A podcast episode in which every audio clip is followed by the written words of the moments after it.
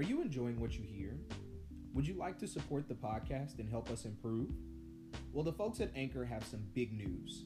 Anchor has introduced listener support, which allows listeners to donate recurring monthly payments directly to the pod. These donations not only help us improve the content that you hear, but it also helps us purchase more books for more at risk youth in the city of Mobile, Alabama. Representation is so crucial, and the next James Baldwin, Toni Morrison, Zora Neale Hurston, or Ta-Nehisi Coates could be right there in those classrooms. Our mission is to continue to provide them with literature written by authors that look like them, who had them in mind when penning these pieces. Listener support provides a link in the description of all our podcasts across all platforms, including Apple Podcasts and Google Podcasts, so you can support from anywhere, even if you don't have an Anchor account. Anytime you click these links, you will be presented with an option to sign up to make recurring automatic payments to support our podcast. You'll be able to choose from three tiers 99 cents, $4.99, or $9.99. Then just enter your payment info and your charges are immediately processed. If you're using an iOS device, you have the option to pay with Apple Pay, or if you're using an Android device, you can pay with Google Pay. It's insanely quick and easy from anywhere. Now, let's get to the show. Hey guys, it's Jason, the founder and program director of the Reading While Black Book Club, as well as your host for the Reading While Black podcast. Today, we're going to be taking it back again with our second YouTube episode where we reviewed The New Jim Crow. Myself and my co founder, Shakira Jones, actually only got a chance to discuss chapter 1 and 2, and because this book is so heavy and rich with dialogue, I may actually return back to this discussion as we dissect this book chapter by chapter. If you guys like what you hear and you're using the Anchor application, make sure that you leave applause and leave us some feedback so we can improve the podcast. Enjoy.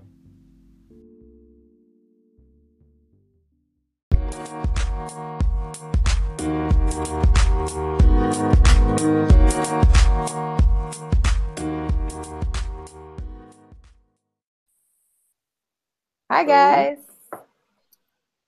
Hey guys, what's going on? Um, Still, says, it's it still says off. Is it on air? yeah, we're it says live over here. Yeah, baby, we live. It's lit. It's lit. um, hi guys, it's Shakira, and, Uh, it's Jason. What's and going we're on? reading We're- reading While Black. yeah, we gotta to- we gotta work on saying that at the same time. You know, I don't I don't want to be a unison. I'm a grown up. Okay. um, we are reading While Black. We are here today to talk to you guys about this month's book, which is The New Jim Crow Mass Incarceration in the Age of Colorblindness by Michelle Alexander. Michelle Alexander. Yeah. Um, and so we're going to talk about chapters one and two. Um, yeah, if you guys have any questions, definitely tweet us at uh, at Reading While BLK or use the hashtag Reading While Black. The same thing, BLK. We're gonna Um, be checking the Facebook too, so yeah. So if you're with us on Facebook or Twitter, um, we definitely see all of that. Um, don't think So- we didn't forget about you guys. Right. So let's see. So what oh sorry, something happened. Um so where do we start? How are you feeling about the book so far? Um, I am dumbfounded. Um, that's the only word I can come up with. Um, the introduction itself is a lot, like to break down. Mhm. Um, the foreword in itself, uh, which is done by Cornel West. um, by Cornel West, already kind of like set you up like this is about to get real.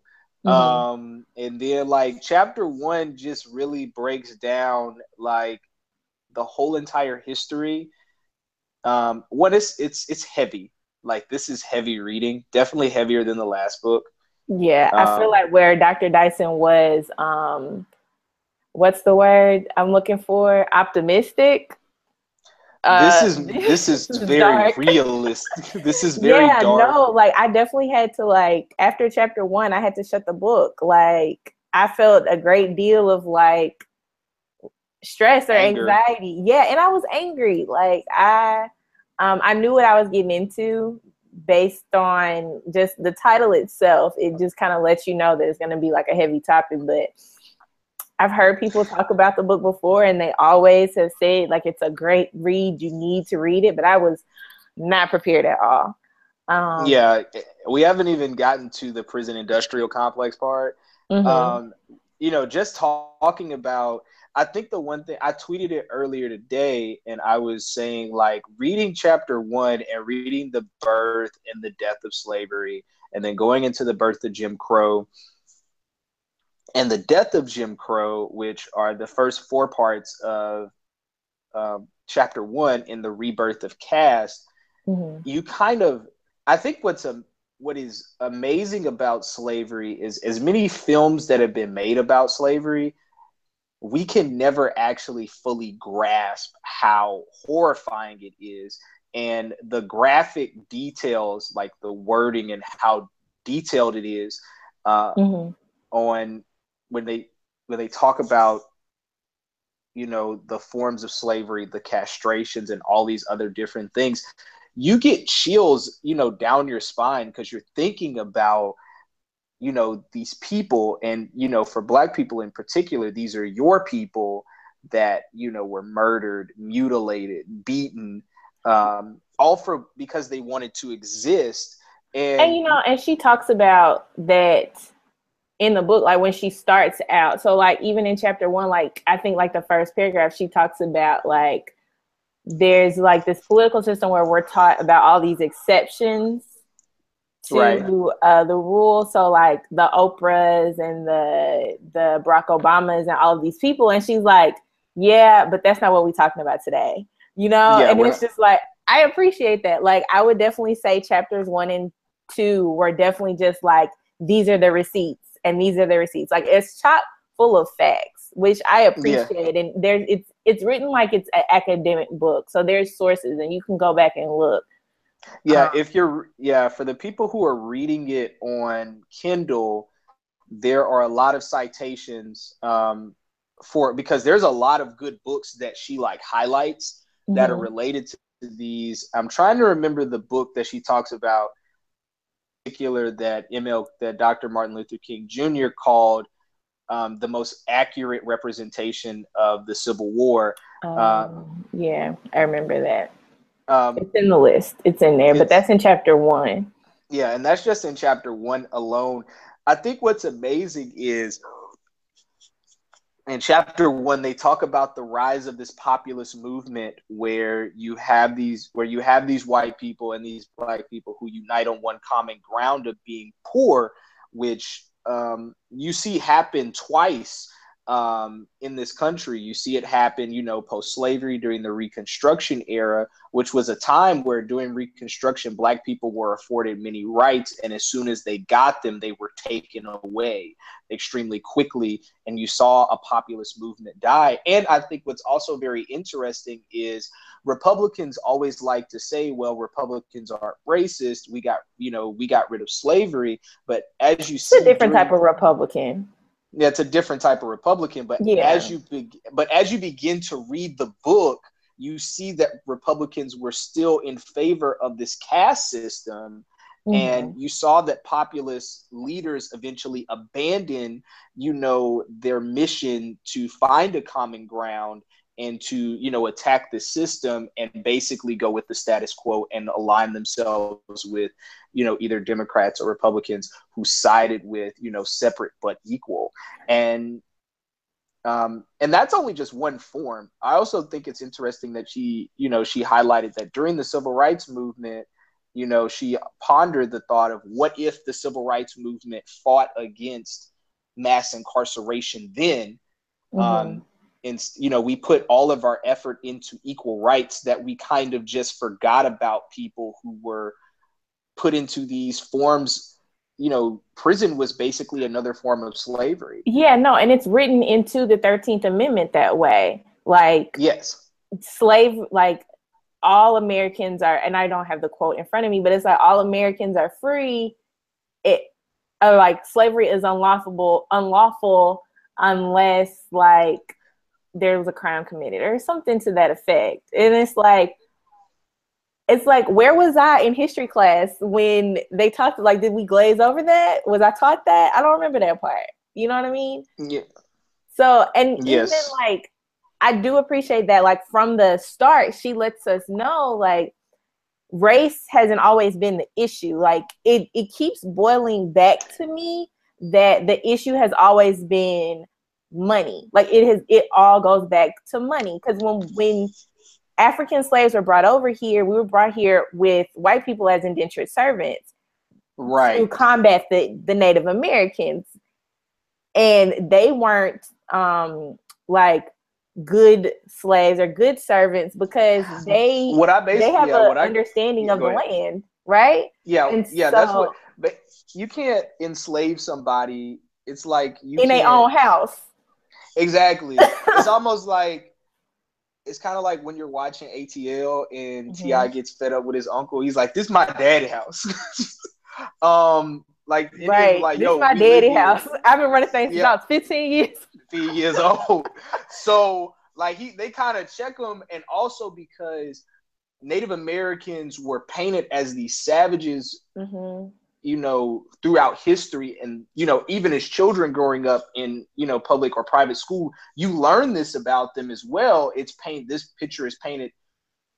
Native americans were extremely intelligent. They knew the land and also they had a military force. They had their own militia so they were able to fight against this westward movement. Mm-hmm. um, and this manifest destiny belief that you know these settlers had. So they were fighting against this as well. So they were like yo we can't like how am i gonna you know enslave you know all these native americans if all they're gonna do is fight back? I'm having issues.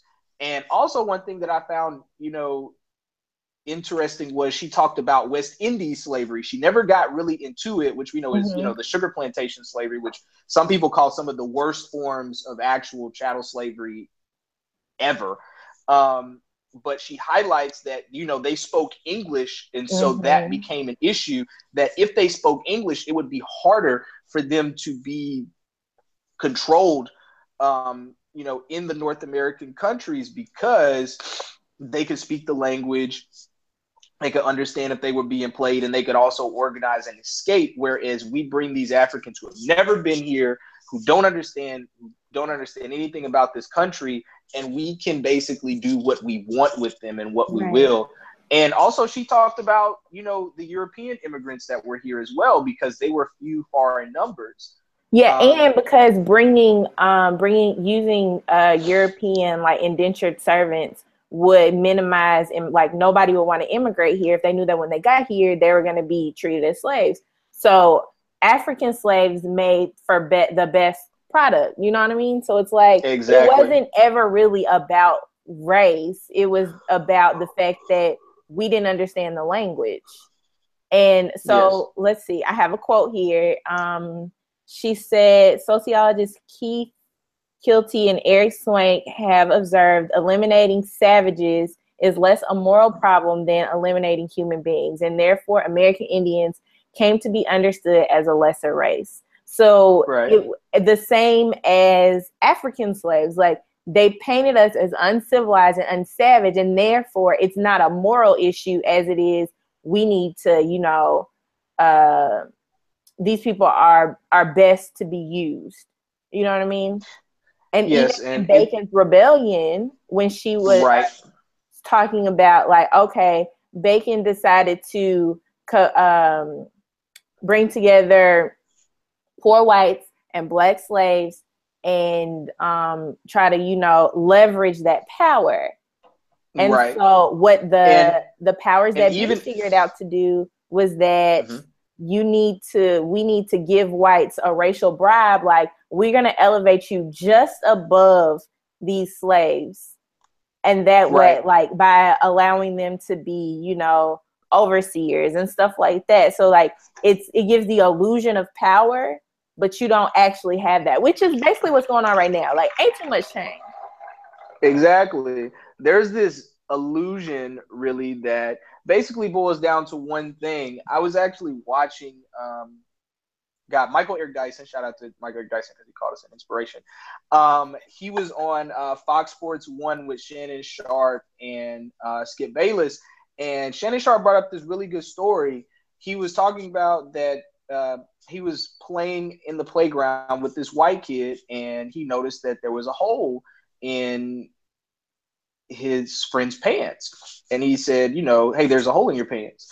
And well, I think the white guy said he's like, "There's a hole in your pants." He's like, "Well, there's a hole in your pants," and he said, "Oh, well, it, but at least I'm not black." That's really what it all boils down to. Yeah. That is racism in itself, and that is the that is this you know racial caste system that we have in this country. That white people may be poor, they can understand that yo, I'm poor. I've had to work for everything my whole entire life, just like you. So what's your what's your excuse? And so that really becomes the focal point of you know where this white privilege come from and why they don't understand it. But also at the end of the day whether they want to admit it or not the one thing that they know that they're not is black. And so that's the biggest advantage that they have is that i may be oppressed financially. I may be poor. I may not be able to dig myself out of this hole but at least i'm not african american or at least i'm not black but um, even but even in like going back to what um, Dr. Dyson talked about in Tears We Cannot Stop, I don't necessarily know that they understand that they have that privilege because even Miss Alexander um, mentions that it's like right after the civil rights movement, there was um, there was another kind of racial bribe where it's right. like but this was like literally only psychological like whereas um during pre Jim Crow like civil war slave slavery era um they were actually given a little bit of power like just enough just know? enough to where they can feel like they're superior and also i found that quote Mm-hmm. Um, oh, Tracy is looking at uh is watching us, and she says that it was an understanding uh, how every time African Americans made some strides with Southern whites, drove a wedge between African Americans and poor whites, which is true. Like that's absolutely what happens because I feel like they recognize that the issue isn't necessarily race. They created this race problem. The issue is definitely economics, and even Dr. King and civil rights um, civil rights leaders realized that like as soon as we got like some civil rights, we realized like, oh well, we can't elevate ourselves if we don't have economic um, freedoms as well. And so that's where the poor people's campaign came in. And that's when people really start to get shook. And that's when he and even John F. Kennedy, like he he was with the poor people's campaign as well and he was going to make some Which, economic reform and that's when assassinate that's when they got assassinated like right in 64 65 yeah both like, yeah both of them were assassinated a lot of people said that the moment that you know the moment it's it's all it always happens in history the moment where a a big time activist or the face of a movement starts talking about uniting people on one common goal, and that is that poverty is a form of oppression, mm-hmm. they're always snuffed out. And we can go back to JFK, we can go back to Martin Luther King, we can go back to Huey Newton and the Black Panther Party as well. The moment that they start handing out free lunches, the FBI, bless you, you know, deem them as the most dangerous group in America. And it was amazing that oh we be, that you know an organization just said you know hey we don't want to take the government's money, we we want to just create our own stuff and you know that's where we became dangerous. And that's when we became dangerous because the moment that we figured out we could do it ourselves, they were like, "Oh, hold up, hold up, hold up! Um, these Negroes are doing too much." So we uh, there's a little bit of progress made. It almost go there is you know I remember Van Jones named it a white lash, um, mm-hmm. and I think that's the best term for it. But we've seen forms of white lash before. Jim Crow is you know black codes were a white lash to the Reconstruction era. Mm-hmm. Jim Crow was a white lash to the Reconstruction era, and not only that, but Jim Crow was redlining. Redlining was a form of white lash to keep black people in one place and centralized and controlled. And so you have all of these forms of oppression that are all products of, you know, or byproducts of or anti I, I would call them anti products to combat progress that's made um, simply because black people are trying to get a level footing, which is kind of amazing to me. But going back to that um, that quote, just to uh, give everybody the clear, concise is what we were talking about from the Thirteenth Amendment. The Thirteenth Amendment to the U.S. Constitution had abolished slavery, but allowed one major exception: slavery remained inappropriate. Uh, appropriate as punishment for crime. In a landmark decision by Virginia Supreme Court, Ruffin versus Commonwealth, issued the height of Southern redemption, the court put rest any notion that convicts were legal were legally distinguishable from slaves. For a time during his service in a penitentiary, he is in a state of penal servitude to the state. He is a con- he is a consequence. I mean, as a consequence of his crime, not only forfeited his liberty, liberty, but all his personal rights, except those which the law in its humanity according to him. He is for the time being a slave of the state. He is a civilter mortar, uh, mortis, uh, civilter mortis, and a state. Uh, if he has any as administered like at of a dead man. Um, so yeah, basically it's written I, I into law that and and she even said that like before one caste system is diminished, they plant the seeds for the next one. And it's gotten exactly. to the point now where the racial caste system that we have in place is so innocuous and so covert that race isn't even mentioned. But it is very well understood that it is about race. And it's like stuff that black people have been saying forever, but we can't prove it because they don't explicitly mention race. You know what I mean? So it's like, yes. How do you get around that? Like, what can we do, if the, if anything? And even let's see, the 14th and 15th, 14th and 15th Amendment, like we were given civil rights, but we couldn't enforce it because we were fresh out of slavery, didn't have anything. So even if we did want to enforce those laws through like federal, like through the courts, we we had have, no we had, we had no means, no money, no economic and no organizations for that matter. Like mm-hmm, the, the NAACP. NAACP did not exist at the time, and since the NAACP, since this wasn't 1909, um, which it is today, is the 108th anniversary or 109th anniversary of the NAACP. I'm not, I'm not sure, or I want to say that's just to the Mobile chapter, for that matter, um, down here at home.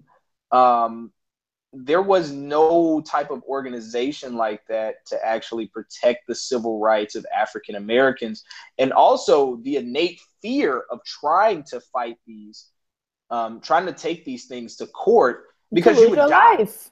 You could lose your life very easily, mm-hmm. um, and that's even being... why the federal government left because yeah, the, the federal... redeemers started like lynching, castrating, terrorizing these communities because the federal government was sent down south to, you know, give food and assistance to all of these destitute people because the economy was shot after the Civil War. And the Redeemer started terrorizing these communities, and the federal government left, basically leaving Black people like to fend for themselves. And that's where all these Black codes come in and essentially Jim Crow. And that's what she talks about right. in chapter one and I wish we had more time yeah. to like go. There's so many details. I really hope you guys are reading along with this because there's so much. I do like this is a really meaty book. You know? Yeah, it's a very meaty book. There's gonna be a lot to highlight. Trust me, when we do Whole this sections. interview. Yeah, that's why I'm glad that you know we'll be watching the third, you know, the 13th documentary because it really does sum up this whole entire book in movie mm-hmm. form and it covers all of this uh, in a very detailed way in about two hours and 30 minutes. I want to say about two hours tops. Um, but it is an amazing documentary. If you haven't seen it, I'm probably going to watch it this week again, um, just for reference. Because watching it while reading this book, it's if you watch it while you read this book, it kind of helps you along. Um, I really like listening to the Audible. I was listening to it today, and I remember, you know, listening uh, the part about the black codes in particular, where a black man could be locked up for not having a job, like, and then not only that, but that's kind of like a loophole because who has the jobs? All these white men. So if he's not going to give you a job because you're black mm-hmm. and you have to present a form of paperwork each month showing that you have a job and not only and, that but no not only that but you're going in the jail you're going into you know basically another form of chattel slavery which is the worst form of slavery by the way and you're in these prisons where and in these jails where you could literally just die from exhaustion and they just leave you there to die. Right, because and they don't have a reason to keep you alive in the same way that way that slavery was. There's you're not they're not getting paid for this the way that you're getting paid for slavery. So you're expendable because they know, hey, we can just go arrest somebody else for a stupid crime and put them in jail. So I don't really need you. Like you're just a placeholder for another black person. And the the age has got you got you know younger and younger and younger you had people as young as 10 years old in prison for the rest of their lives for stupid crimes and Which it was precursor to currently yeah to currently in chapter two with, you know you know getting life you know with the which they get into the three strikes rule and they get into you know going to jail for for petty drug charges like going to jail going to jail for crack cocaine when it's the same thing as pure cocaine um, for twice the time than twice to three times the time of a white counterpart. So I don't, and I don't want to give away the book either because I've read it. So that's one thing I don't want to do. But well, you're still in chapter one right now. I'm still like, in, yeah. Yeah, what you're explaining right now is chapter one, and yeah. I wish we could like really get into it because like right now we're at we've got to be talking about like the birth of mass incarceration. Yeah, we're really about to get into the birth. The, yeah, we're no, we're we're in like Jim Crow. So and then we get into the death of Jim Crow, which uh, I guess people kind of assert that it's somewhere between like 1944 and uh, Brown versus Board of Education. So right. you got to think about this was right after World War II. So black people have fought in a war, have come back, fought for the freedom of the rest of the world and then come back to be treated as second class citizens. So the American government is kind of noticing, like, hey, we're kind of hypocrites, and black people are susceptible. Su- Who come on, words susceptible on. to communism. So it's like they don't want that. So like, okay, we got to throw them a bone essentially. Right. So nothing that the American government has what it seems like to me is that nothing that they have done has ever been for the good of the American people, which they in general from what I can see only see as white people. Like those are the only people that they see as truly American. Anybody else that doesn't fit that description is oh well, you know? Right. And one thing that's very interesting, like with my like with my grandfather being you know World War II vet, um, when he returned home, he returned home to Hattiesburg, Mississippi, which was still as racist as it was before, and if not worse. And then he had six kids, and you know these kids were born during, you know, the civil rights movement. They were born in, you know, my grandfather was born in Jim Crow.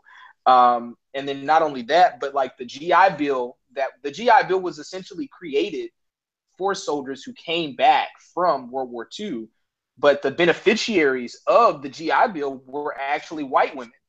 Um, it was not black men. It was not black women. Um, so the very GI Bill that was created really to throw black people a bone so they could get over, they couldn't even take full advantage of. Um, so this free education or this, you know, and all this other stuff, you, you, you didn't really get it. So you were just kind of stuck. And it's never favored. It's you're right. It's never favored the American people um, because the American people, the people minority that make, American people, like the minority American, because the minority American people to me are the people that really, well, they are the people who suffer the most because these poor white people, they don't since they they're not really being affected truly by what we're being affected by. Um, it, it doesn't hit them as hard. So that's it, it really sticks out like a sore thumb because they're still getting benefits um, that you know are created. The programs that are created, I guess, for us to kind of get ahead. There's still laws in place that are still cutting us down. Oh um, no, but can we get into that? Can we get into how? Uh, well, no, we're not there yet. But I do want to like put a pin in the fact that Bill Clinton has basically like largely cut the the ability for uh, minority groups to really benefit because he was trying really hard to be tough on crime to get swing voters. But we're not there yet. We're not there yet. yeah, yet. we're not there yet. Um, That's in chapter two. What's interesting, it is in chapter two, and you know we do get a chance to. Um, uh, I love like watching that in thirteen. Um, also, like because when you go from the Nixon era to the Clinton era, Republicans were focusing on crime, and that was what was getting them votes. And Democrats were kind of like stuck in a rut. They were like, "Whoa, what are we gonna do to get you know our guys in the House?" Because you know Reagan introduced this era of being tough on crime and this war on drugs, getting people off the you know. Well, Nixon first introduced it, but Nate but Reagan really revolutionized it. Um, now, keep in mind, there was no high drug use rate, honestly, Not during the time. No different Reagan, than anything else. Then no different than anything else. But he pushed this, and also keep in mind that the verbiage changed and the vernacular changed around the time that, that Nixon got in office. We didn't use Negro anymore. We didn't use, you know, the N word anymore. We had the, you know, make it about crime because this is like after riots. This is dissent. That's the word. Like dissent. You know, we're yes, all about. Go ahead. Yeah, yeah. You couldn't really use the word. You couldn't say, "Well, we got to get these niggers out of here. We got to make sure these niggers stay down." Um, you can't really say that, so you have to use safe words. So mm-hmm. the Republican Party really went into this revamp. Um, interesting. If you go back, I was actually talking about this a couple of weeks ago, it's like um, when the Black Panther Party rose to power and Ronald Reagan was governor of the state of California, the state of California put in the strictest laws, the strictest gun laws that this country has. And the NRA oh, actually supported it. but 10 years later, when Ronald Reagan, bless you, when 10 when Ronald Reagan became president, he became more pro gun rights, where it was prior 10 years ago when the Black Panther Party was at its apex. And, you know, they were showing all these forms of military protests with these weapons. He was in support of more gun rights. And what's really surprising is the gun toting, gun loving NRA supported him in his, you know, in his push because in the sh- black. Yeah, because black. That's why. that's why a lot of people make jokes about if a whole bunch of black people got guns legally, the NRA, you know, we get the strictest gun laws in the world, but people say, you know, that's a, you know, that's not true. History already happened. Um, right. and history repeats itself. So the word I, that Nixon used was law and order. Yes, that's law and law and order. Like it's okay to, you know, try to get your rights, but we have to have some order because shortly after Dr. King died, there were all of these, you know, riots, but then also there was Jim oh my gosh, where am I? Vietnam, like the Vietnam protests and all of this stuff. And so all of these Southern whites are like, all of it's it's these black you give black people these these rights that they keep asking for and they meet that with crime when in reality the spike in crime is largely because of the baby boom and the people that are right. committing crimes, eight, uh, men age 18 to 24, there's just a lot more of them. So it's not necessarily not, black people got rights. It's because there's just more people. But you can't not only reason that, with racism. So, but there, yes, yeah, and not only that, but at you know during the 70s and the 80s, you have this now different economic group of black people. You have your Jeffersons, and then you have your good times black people and with with this new you know all these black people there's this movement where all these black people move out of black neighborhoods and they move into these white neighborhoods as well. People who are left behind who are poor, and we see a spike in crime um, that goes up significantly. And it's mostly because these people can't even afford where they live. Um, the Bronx is the Bronx is a very good example. If you know you'd like to do some research, going uh, if you want to do some research, you know later on some on separate research if you're listening, um, look at the Bronx and uh, most and look at Harlem in particular um, in New York City.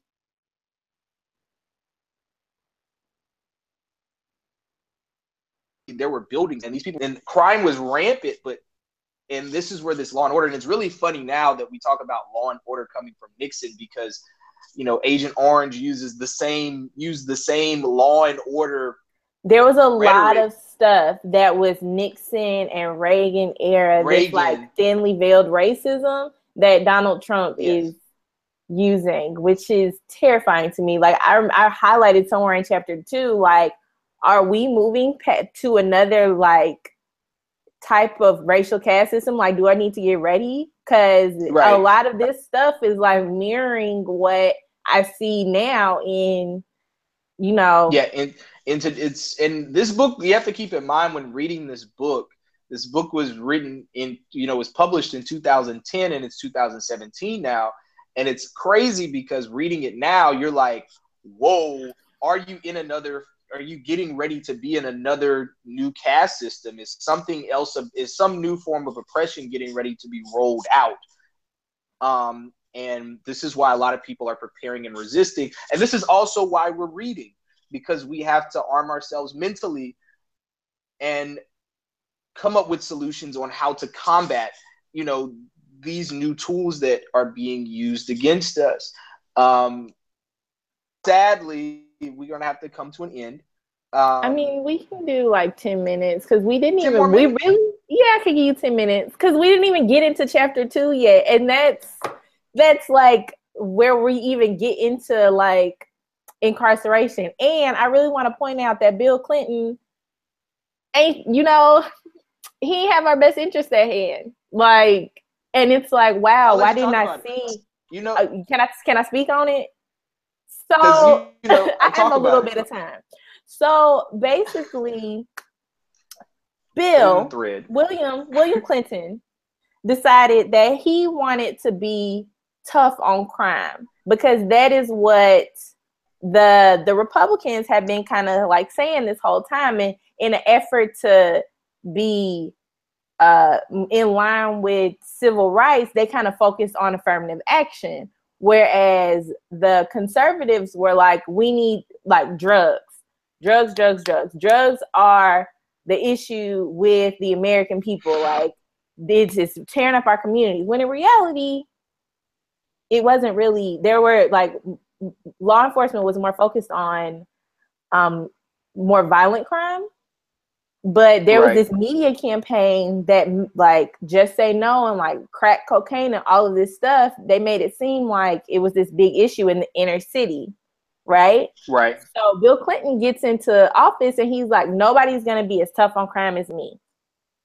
so he let's three see. strikes yeah, so he's like, you know, we need the three strike rule. He starts um, signing these bills where he could quote, det- quote, and this is a quote from the book. I think, uh, yeah, says determined to prove how tough he could be on them. Clinton also made it easier for federally ass- assisted public housing projects to exclude anyone with a criminal history. Right. Which is hard. So you got to think you don't have any economic means. Like you have generally the inner city has few jobs. You don't have a whole lot of resources. So typically what happens is you not typically, but what happens is people do criminal activity, sell drugs, stuff like that. Bill Clinton made it so that if you are convicted of a of a crime, you can now no longer have public housing. So essentially you become homeless I don't know about you, but that to right. me is counterintuitive. You take away somebody's basic needs that, and then you expect them to then become sufficient in society. You know? So they take all this funding. So you have to think, okay, well, if you don't have these people in public housing, you can put that funding into something else. Prison system, right? Right. So it's like, let's see, where else? I think what's amazing about it is that black people kind of fell for the trick because black people, even to a fault, started, you know, siding with this belief that we need to lock y'all niggas up just to keep it real, just keep it 100. Because, you know, there were black people who were bold enough to say, like, you know, because all these niggas are running around rampant, you know, you know, committing crimes and they weren't and because they had been fooled into thinking like this is all these people want to do is is is commit crimes. Like even the rhetoric like during the time i want to say was that in new york when donald trump you know was you know basically clamoring for those three young black men to be to be executed for the murder of that woman and turned out that they had nothing to do with it but this super predators uh, term was coined. And you know what was really crazy was black people really started to believe this white supremacist rhetoric and we still do today because we buy into it. You hear a lot of you know black people support you know the same type of white supremacist ideals that we would have never believed in you know 30 40 50 60 years ago. Um, we could see through the bullshit but now it's more so like hold up wait a minute you know I got crime in my neighborhood and you know these little nigglets are running rampant and you're kind of like well what opportunities you know are being given in your neighborhood but and it goes back to the economics like it keeps right. going it back, straight back to, to, that it goes straight back to the economics we don't need you know it's, it's just like it's just like uh, Donald Trump saying that we need to put you know troops on ground in Chicago. You don't need troops on ground in Chicago. You need jobs provide economic the growth. amount of money that you would spend on federal funds you could spend on economic programs and economic reform and i guarantee that you won't see the same problems. Like exactly. a show of force does not it does not reduce crime. It puts yeah, more people in prison which is and it also she it also highlights makes, in the book. And it only makes people more fearful and trust the government less it's, it's also not, a grave violation of our human rights, our rights, rights as American exactly. people, which keeps happening. It keeps exactly. happening. That's what they're doing. Like, and she breaks it down beautifully Mich- in chapter Michelle two. Alexander is a genius. I, I hope that we get a chance to speak to her because um, I'm very optimistic that we get her. I have so many questions. Like I have so many questions. I feel like I'm just like, scratching the surface of me kind of like understanding what's in this book because the way she broke down how they increased from 300,000 or so, I want to say, I'm not looking at the numbers right now, to like 2 point something million people, like in the prison system, when there was like they was really really an increase in drug use. They just got more federal funds to lock people up. They started writing these grants, and then oh my gosh, and then they made it so that the local law enforcement could keep what they seized from a drug arrest. Not even like, yeah, they made it so that you could just keep that money, not even be charged. You could not be charged with something, and they could seize your assets and keep it, and that goes towards what was the budget. Really funny was, yeah, that what? goes towards the budget. And what was really interesting during that time in the 80s and 90s, like especially in cities like Los Angeles, you know, doors, you know, for, for and don't have reason, to pay for them damages. Exactly. Like there were black people calling, you know, their housing insurance companies, you know, asking them, you know, insurance cover the police raiding my home. You know, they would kick down your doors, you know, destroy everything, vandalize your property, and then dip all for like a gram of weed or a gram of cocaine or a couple grams of cocaine. And then and then Please. in order to get something to get something done, you have to then file to to get your damages paid or to get your money back. But the people that they're antagonizing are poor. So let's say the government, and this is the example she used, like let's say the police seize your car that's worth five thousand dollars. You have to go through a lawyer, pay the legal fees to then get your car back, which is going to come to cost more than what your car is worth. So why even try to go through the trouble? They know what they do. Right. Like it's like human rights violations all over the place. Like everywhere. Like American right, like our civil rights. Just Oh, I have just being I have trampled so upon. much to say. Yes, I have so. Yeah, like, it's it, I wish we could talk more. Upon. Yeah, I wish we could talk more because you know we haven't really gotten into you know the military, the militarizing of our police, which happens in 1993, 94. Mm-hmm. Like, and I. Uh oh. You have a third with the population that's less than a hundred thousand, and they have like literally amphibious military vehicles. Like, why do you have, have, a tank? Like, why do you have a tank? Why do you have? A Why do you need like, one? Like, I was in the military for seven years. Just for if I saw an MRAP in the city of Mobile and it had Mobile Police Department on it, I'd literally be like, "What you doing? What you doing? What you doing? What you doing?" Like, why y'all need this? Like, explain. Like, how did it get this? Like, because the one thing, the first thing that you think about your city, if you see military grade police riding around in military grade vehicles, I'm thinking we're going to go to war. First thing, if I see the mobile I, police riding down Airport Boulevard in a tank, I'm gonna think I need to go home and get my life together because. And also, the, and the next what? thing I think about, like, damn, is my city this bad? Like, and I think and it's not. All, and it's not. It's an illusion. Like this illusion where they make you feel like crime is so awful when it's not really that true. Like it's, it's just, just, a like racial this, caste system. It's a racial caste system. It's just like black on black crime is painted rampant and that we're just killing each other when it's about the same percentage as white people killing each other. White on white crime, I want to say it's spoken about in the book or it was actually mm-hmm. spoken about in Tears of a Nation. Tear, I mean, uh, yeah, Tears, yeah, Tears, Tears we cannot, cannot stop. stop. Tears We Cannot Stop. Um, it's spoken about that. I want to say it was like 83% is white on white crime and uh, black on black crime is maybe 90 to 93%. So there's really not that much. The issue a, is crime. Yeah, the issue is and crime. Even, and even now, race is not the issue. Just like in that notion of crime that Dr. Dyson spoke about, crime I mean, race isn't the issue, crime is. And just like right yeah. now, race isn't the issue, it's the economics of it. It's they yeah. created race to be a distraction. Exactly. Because as long as I'm not black, I'm all right.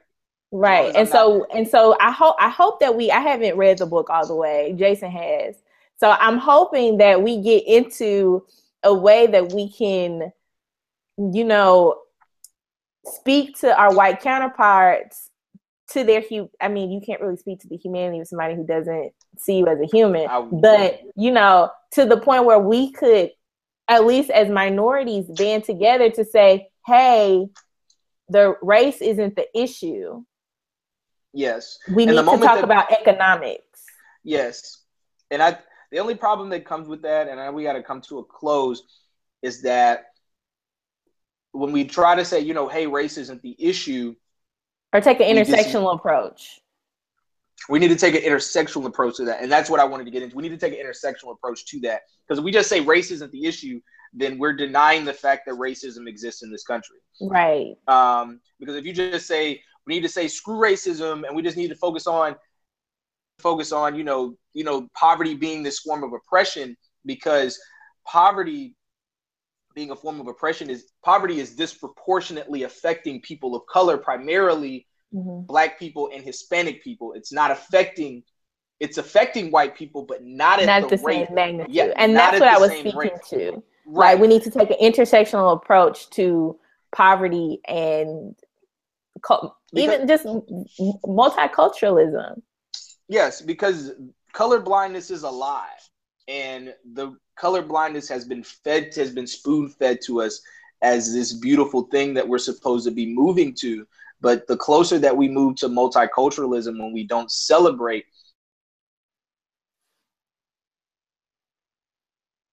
the different treated differently because of the color of their skin for decades, uh, for hundreds of years in this country. The further that we get away from that, and the less that we teach that, this lie keeps getting fed that white that black people are not disproportionately oppressed and that we're not being incarcerated and that we're not feeding in to this system of mass incarceration which is the, this new form of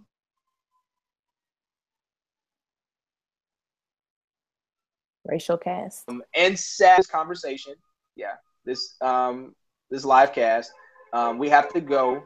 If you want to continue this conversation um, you can either tweet reading while black um, at reading while blk if you're in the facebook group we can pick up where we left off for a more in-depth conversation mm-hmm. um, feel free and if you're locally you know in your city and you know somebody who's reading the book too I want you guys, we want to encourage you guys to always link up. If you live in Chicago, um, if you live in Mobile, if you live in um, Chicago, you know, you can hit me up. We can meet at a Starbucks or something. We can have a chat because I'm always into hearing what you guys have to say and creating if community. Yeah, if you're in Mobile and you're reading the book, I know there's a lot of you that are. Feel free to hit me up on my Twitter account, on my Facebook account, and let me know if you want to meet at Starbucks, if you want to meet at Satori's by South, if you want to meet at South Alabama. If you're a student in particular, I love to know if you're reading the books right now at South Alabama, Bishop State, or Spring Hill.